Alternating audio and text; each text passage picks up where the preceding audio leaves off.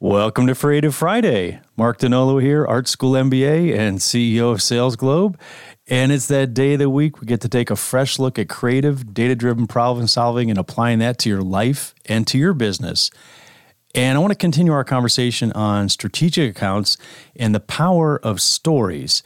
And I'd like to get into transforming yourself from a numbers person to a storyteller. And we've all heard that description before. Uh, I'm a numbers person, right? We love data, we love analytics, and a lot of us think of ourselves as numbers people. But that mind frame can limit you and hold you back. Running the analytics and telling a story draw upon different parts of our brains. A lot of it has to do with how you think. So, as you get into storytelling, we have to start with you and how you think. I want to help you get over the barrier from moving from a data person to an expert analytics storyteller for your strategic accounts.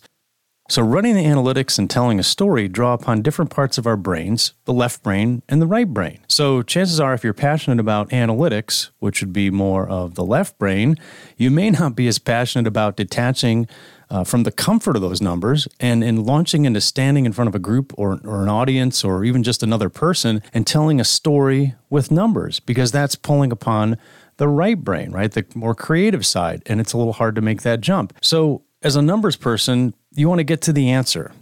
And telling the story just might drag it out. Besides, you're thinking, who's going to have the patience to listen to me tell a story?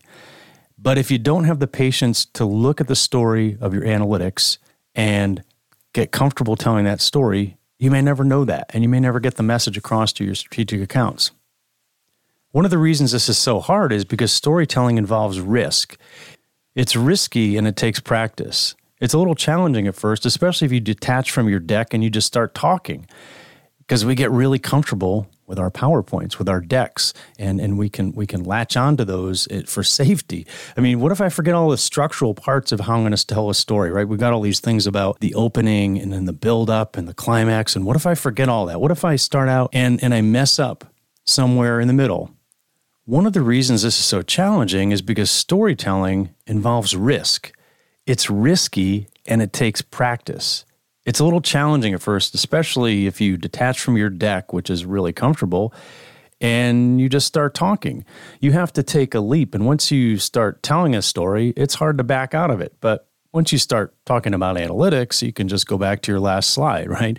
So there's some risk in this. And and you might be thinking, well, there's a whole structure to storytelling, right? We've got the the the setting, and then we've got the the, the build up, and then the climax. And, and what if I forget all those things? What if I start out and I mess up somewhere in the middle? I can't just move on to the next bullet point in the slide.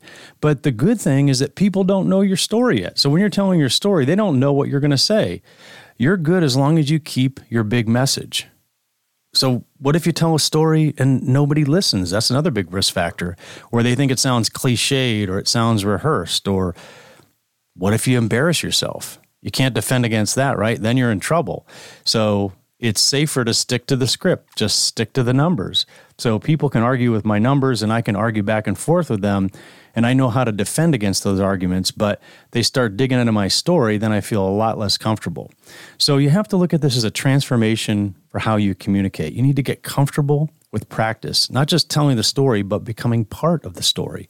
You're engaging your listener or your reader of the story, and you're also making them part of the story. So, storytelling is creating a bridge or a connection to your audience. Most of the time, when I begin a presentation, just naturally, I'll start talking about a story. It might be a story that's a personal story that relates to what we're talking about. Maybe it was an experience that I had doing the work, or maybe it's a story about the situation itself. In fact, the whole presentation is probably going to be about that, which is going to be the story. So know that you're going to have to take a leap when you start your storytelling journey. You may want to run back to your bullet points, to your PowerPoints, but once you get airborne with your storytelling, you're never going to go back to just talking about the numbers. It'll become a natural part of what you do. So, as you're getting going, here's what I'd like you to do.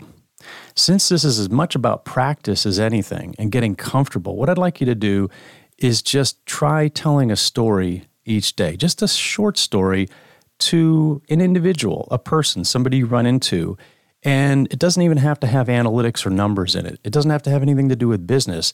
Just tell them a story about what happened yesterday or what happened this morning. And what I want you to do is get used to taking that leap, taking that jump, and taking some risk.